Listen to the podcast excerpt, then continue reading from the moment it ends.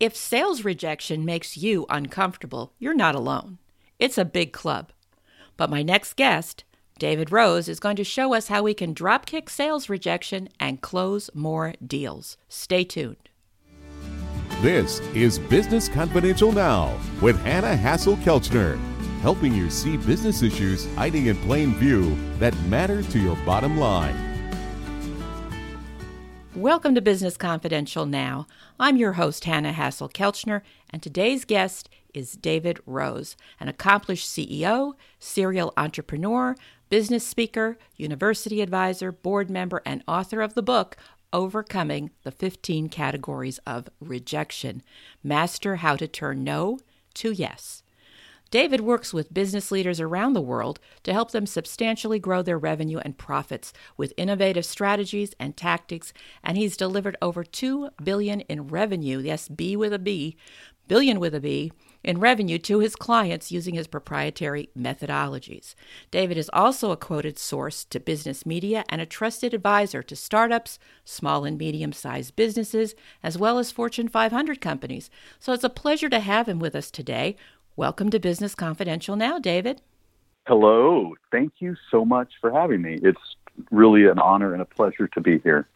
Well, the pleasure is all mine. Now, let's see 15 categories of rejection. Now, that's a lot of rejection, David.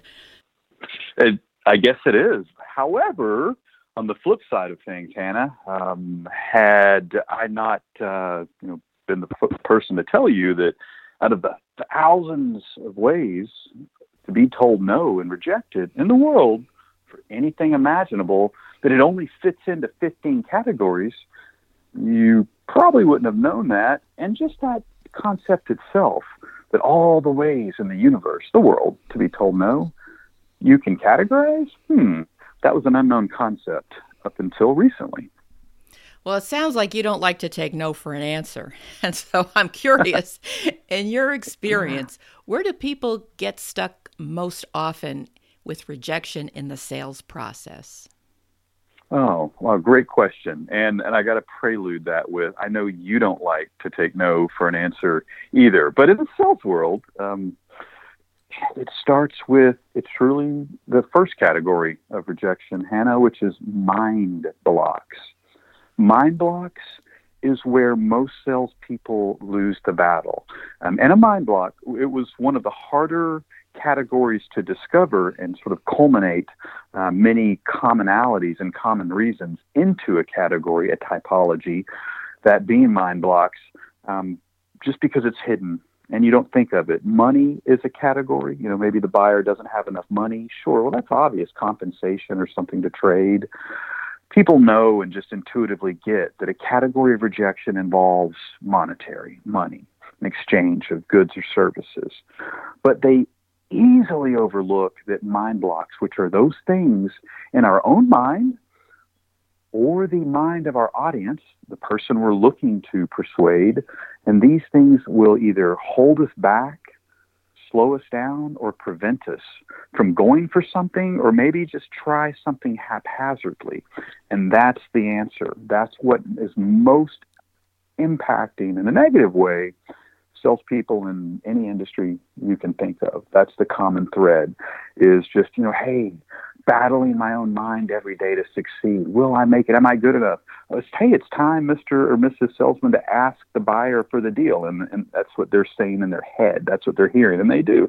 Well, you know, Hanna, I mean, that's the deal. And uh, uh, I hope you take it. that's not a good close. Um, that and that started in their mind. And mind blocks come out in many forms and that's what folks have to defeat first. That's interesting because you're right. I don't like to take no for an answer. I don't know anybody that does, quite frankly. And mind blocks, it sounds kind of mysterious. What are some of the most common mind blocks that you come across from the perspective of the seller? And then I want to flip it to the perspective of the buyer. Great, yeah, and you and you need to role play in your own you know, mind ahead of time what these things are, so you can knock out the barriers in your mind and be prepared to avoid or overcome those mind blocks in the buyer's mind. So, yeah, you need to think about that ahead of time. That's, that's an especially good question. In the mind of the seller, it's really a level of fear that strikes people the most, that holds them back. Fear of failure. Um, just you know, dealing with there's so many cliches and so many great motivational speakers have said it, you know, very eloquently um, in many fashions. But it all boils down to you know, fear is in your mind. We control fear, or it controls us, and it's that fear of failure. And if you just come to grips with, so what? You know, what if? Hey, you know, I'll, okay, I'll fail, um, and then I'll try again. Of course, we only lose if we stay down. If we keep getting up, right? We're going to stay in the game and win. And fear of failure somehow stops people in their tracks. It makes people wake up on the wrong side of the bed because in the back of their mind, that's what they have. Is, I don't know if I'll make it today. Or, you know what, I made it last week um, this is fear of failure for champions right here. Think about this, Hanna. I've heard this from um, in many interviews with successful athletes and business people around the world, where they say, "Where, where it's, it's absurd, right? Well, how did you have a fear of failure, Mrs. Champion or Mr. Champion? You've been a champion in your field for five years, ten years, twenty years. Well, aren't you over that? No." Because the fear of getting knocked off the pedestal is even with those folks that do well. So you're constantly battling that fear. You achieve the championship, and then next year, every team, every other salesperson is gunning for you and your numbers. So that's the one that comes up the most. Another one um, is from a mind block perspective, the inability to um, see, envision yourself that inability to envision yourself winning. With mind blocks, one of the greatest uh, um, overcoming techniques is meditation and um, seeing yourself succeed visually. So, a mind block for people is just when they start to, I've seen this in many exercises and some clinical exercises, where a simple thing, if I just say, hey, what do you want in life, Hanna? And you say, this is, you know, I want to, I want to achieve this. I go, well, go ahead and just real quick, envision yourself achieving it, what it's like. And you know, hey, no problem. Sounds simple. But mind blocks for someone that has to do that without, by themselves, um, they get stopped in their tracks and they find that they freeze up in their brain and then their attention span goes somewhere else. So that inability to believe in oneself is another mind block.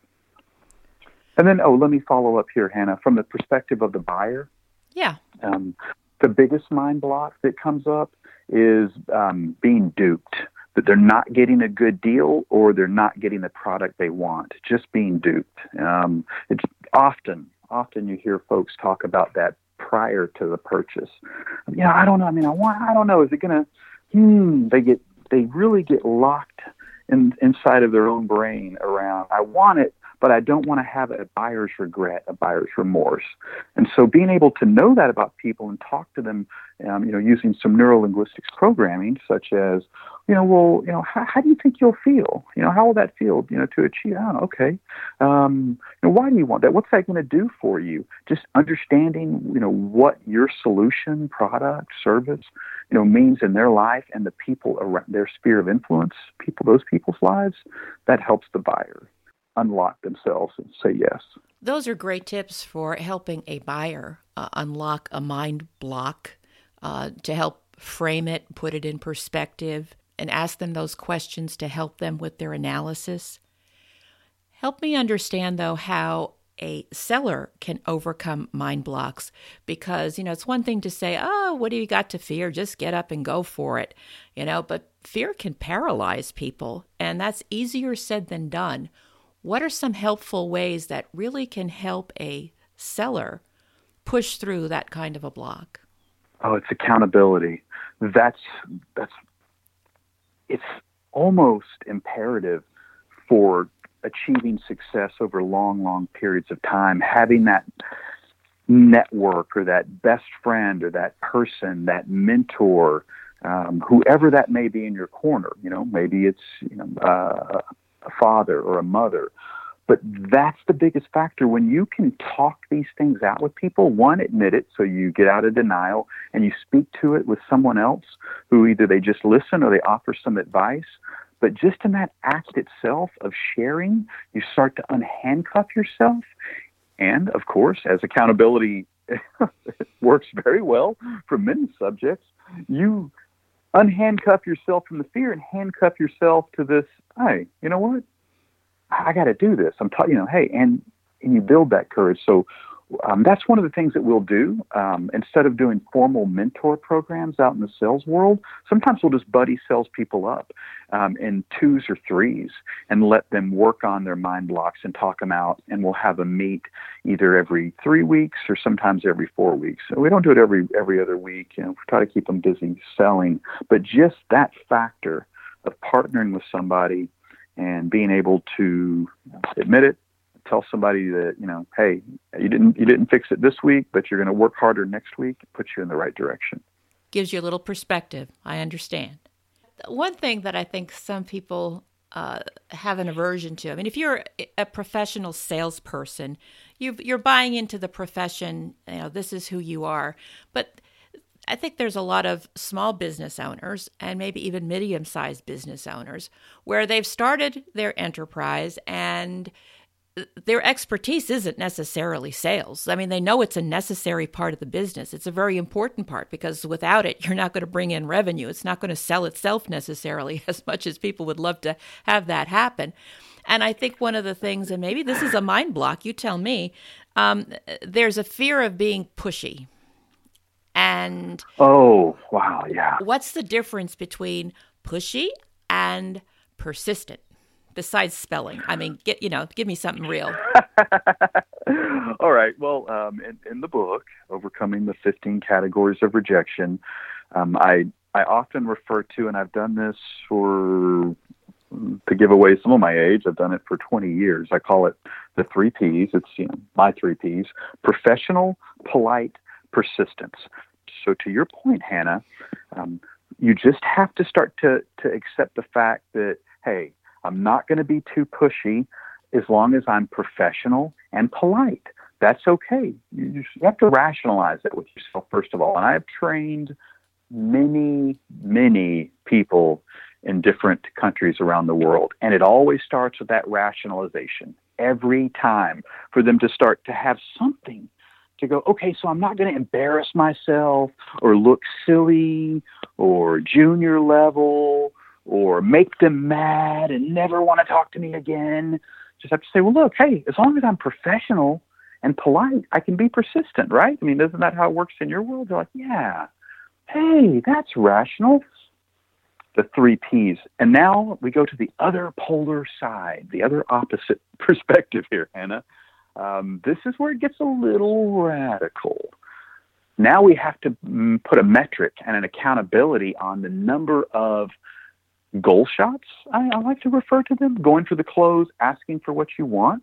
Let's call it goal shot. You have to put a number out there. So, because otherwise it's subjective. Okay, you're right. Hey, thanks, coach. I'm asking for what I want more. That's subjective. You know, then we have to measure the success rate and the quality of the ask. But what we do amidst all of that is we give the rational anchor for, hey, it's okay, okay, it's okay. And then we give a number of how many times they have to ask. That's where it gets uncomfortable. And they're like, what? So what is that number? Well, um, this, this shocks a lot of people, probably not you, but you need to ask at least seven times. Yeah. And that it's like, well, I, I would, you know, I would tell my kid, like, like, you know, go to walk away if they just kept asking me over and over. Of course you would if your kid said, can I have ice cream? No, not right now. Can I have ice cream? No, no, dear, not right now. Can I have ice cream? You can't have ice cream. Can I have ice cream? Obvious. But if it was, if you contort your goal shot in those seven asks or more, where it's always a little different, always a variant, and you use what you just learned from that person's rejection in your rebuttal, you're just having a conversation like like you and me. And people like that. People don't mind a conversation. You know, we, we learn, we share, we give, we take, we hear, we're heard. That's magical. So that's that's the magic right there, Hanna. That's very interesting. And I, I really like the part where you said you're incorporating part of the rationale for no. That's assuming you get the rationale because your ice cream example, it's like no is no. Like what part of no isn't clear? you know, N O, no. Um, but hopefully, when you're having conversations with a, a customer, a client, a patient, a guest, uh, whatever you call the person or the entity that you're doing business with, they're giving you some reason for why they're saying no. And like you said, you can incorporate that into the next round and address those objections in a pro- polite, professional way. So this is good. But you know, you said something earlier that I'd like to circle back to. Uh, you, you talked about how you uh, deal with clients around the world, and everybody kind of has this fear. That's a universal emotion that's very clear. But I'm wondering, in your travels and your experience, uh, are there some differences between parts of the world as far as how the sales process is approached or certain types of mind blocks that come up or types of rejections that are more frequent than another? I mean, are, are there some discernible differences?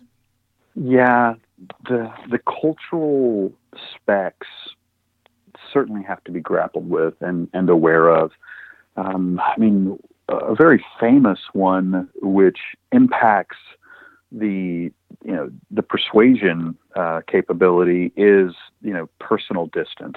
And I think as as most business people have become aware through some study or you know experience or story from a friend is you know hey while visiting other countries the amount of personal distance that you have between you know one yourself and someone else you know can either be tighter or you know, or, you know, or you could you know drive a, a bus between us, you know, to, for their comfort zone. Now, of course, this is pre-pandemic, where we're masks and six feet is you know safe um, precautions. They're, they're blasted on every every poster in every room you walk in, so that puts a little bit of a of a different spin on things.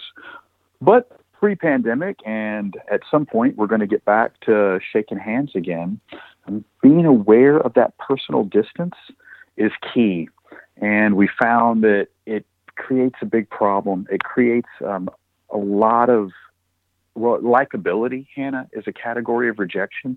And we found in some studies that when people are have their personal space encroached upon, then it starts to impact other categories of rejection, likability being a key. You know, why would you like someone that seems to be standing too far away from you? Like you're like, man, I'm trying to talk to you, or this, you know, weird, and in, in your definition of weird because they're way too close to you.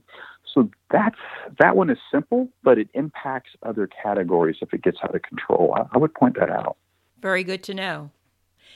Your book, Overcoming the 15 Categories of Rejection, how did you go about researching that?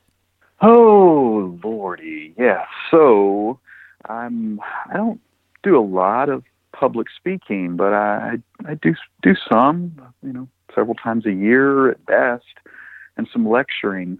Um, I was asked to speak to a large executive crowd, um, and I, of course, you say, well, what do you want me to speak about? Um, the gentleman said I would well, I'd, I, you know, they deal with revenue and like rejection. Do rejection, perfect.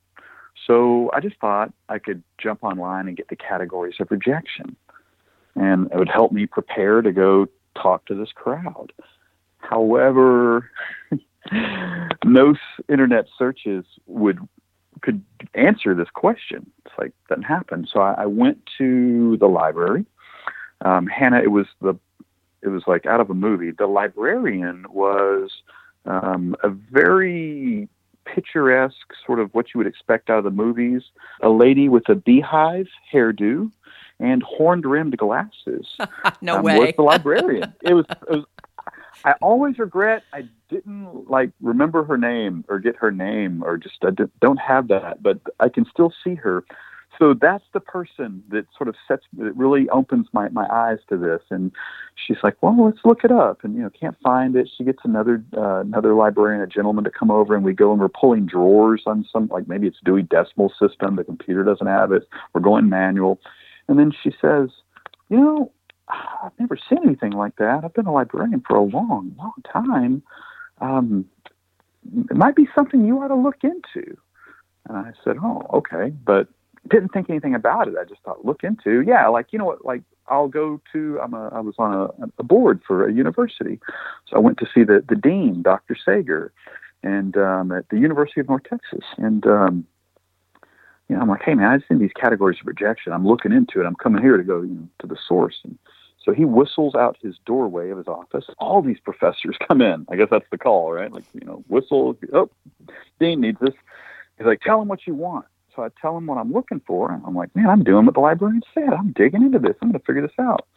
And one of the gentlemen, Terry, said, uh, Professor Terry said, yeah, that's the typology, David, of rejection. Um, thought about it years ago. It doesn't exist. I was like, oh, what? It's like typology. He's like, yeah, you know, the types of something. I said, okay. Thanks for the new word and thanks for the challenge. Um, that's the same thing I just heard a librarian say. So that started it. Um, I thought I could do it in a year. It took a little over 10 years, um, a lot more money than I expected to invest in the research process, um, doing surveys, research, and interviews um, throughout the U.S. and Canada uh, within the first couple of years. Things came up with your your very astute question. What about other cultures? How does that play a part? So we're like, oh, I realized, and I wasn't even close to knowing and having it definitive what the categories, you know, were. To have academia and other folks back up what my claim would be, which they have done. So um, it it just became a very long, another year, another year, another year process. And a little over ten years, um, we we knew we had it. I knew I knew we had it. Um, that that was a long journey. Well, I'm glad you hit bottom. I, I, I, can understand. I'm in the process of researching and writing another book myself. And just when you think like, okay, I got it, you open up something else and it's just another door and another rabbit hole. It's like, okay, now this needs to be added too. So uh, I totally understand the the uh, the challenge. It's part of the fun. It's putting together a, a humongous jigsaw puzzle, and I'm glad that you did it because you know we all live with rejection in one form or another, so it's not a new concept, but it's nice to have a framework around it because then you can start to dig a little deeper and say, okay, yeah, this keeps popping up again and again. What can I do about it? How can I get my arms around it so it doesn't annoy me as much? I was going to say a different kind of word, but. but so yeah so i don't get so upset all right i will i will put a more professional spin on it in your 10 year journey which is really it's a it's a remarkable period of time but in some ways it's not surprising when you think about all the nooks and crannies that are involved in this. What was the one thing about sales rejection that surprised you in all of your research? Oh without a doubt um, well, well, uh, let me let me contrast this. The thing that was not surprising was the likability category which I'd love to follow up with a, a quick story about likability. But to your point, the one that surprised me the most, likability, we all know, hey, you know, I don't like that guy, I want to deal with that guy. Hey, this lady really gets on my nerves. I, I don't want her to be my sales person. Oh, yeah, sure, likability. But the thing that you wouldn't really think about, um, well, perhaps, you know, perhaps you would, but we saw it was overlooked by most people, was um, moratorium, a ban a moratorium or a ban. It's a it's a, one of the more rare of the 15 categories of rejection that exist, but it's out there. Um, in just some situations you come into, and it may be either formal um, or not. I mean, it could be a law. A law is a form of a moratorium or ban, right? I mean, prohibiting the sale of fireworks to a citizen in the U.S. except during New Year's and the Fourth of July. I mean, that's a ban. So that one was actually surprising to see how it plays out in the sales world because a lot of times moratoriums or bans are more of the precedent. Well, that's just how we do it here. That's not we don't that's not how we do it here. Yeah, no, we've never done it like that as long as I've been here for 8 years or 12 years. Or the board has set a moratorium. There will be no more consultants. In 2021, we have to do things on our own.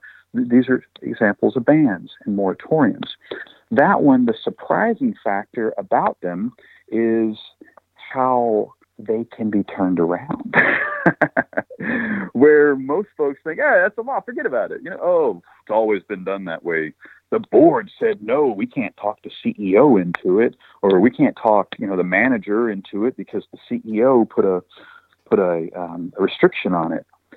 Well, come to find out, you just go to the source and you work from there. Uh, most people try to work from the, the point of contact they're at.